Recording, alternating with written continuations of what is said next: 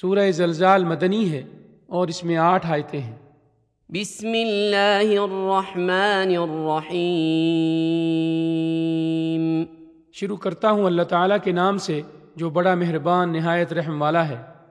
اذا زلزلت الارض زلزالها جب زمین پوری طرح جھنجھوڑ دی جائے گی واخرجت الارض اثقالها اور اپنے بوجھ باہر نکال پھینکے گی وقال الانسان ما لها انسان کہنے لگے گا کہ اسے کیا ہو گیا يومئذ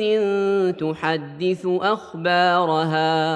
اس دن زمین اپنی سب خبریں بیان کر دے گی بان ربك اوحى لها اس لیے کہ تیرے رب نے اسے حکم دیا ہوگا يومئذ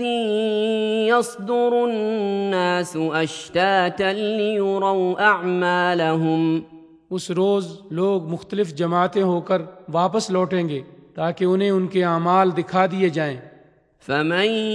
يعمل مثقال ذره خيرا يره بس جس نے ذرہ برابر نیکی کی ہوگی وہ اسے دیکھ لے گا ومن يعمل مثقال ذره شرا يره اور جس نے ذرہ برابر برائی کی ہوگی وہ اسے دیکھ لے گا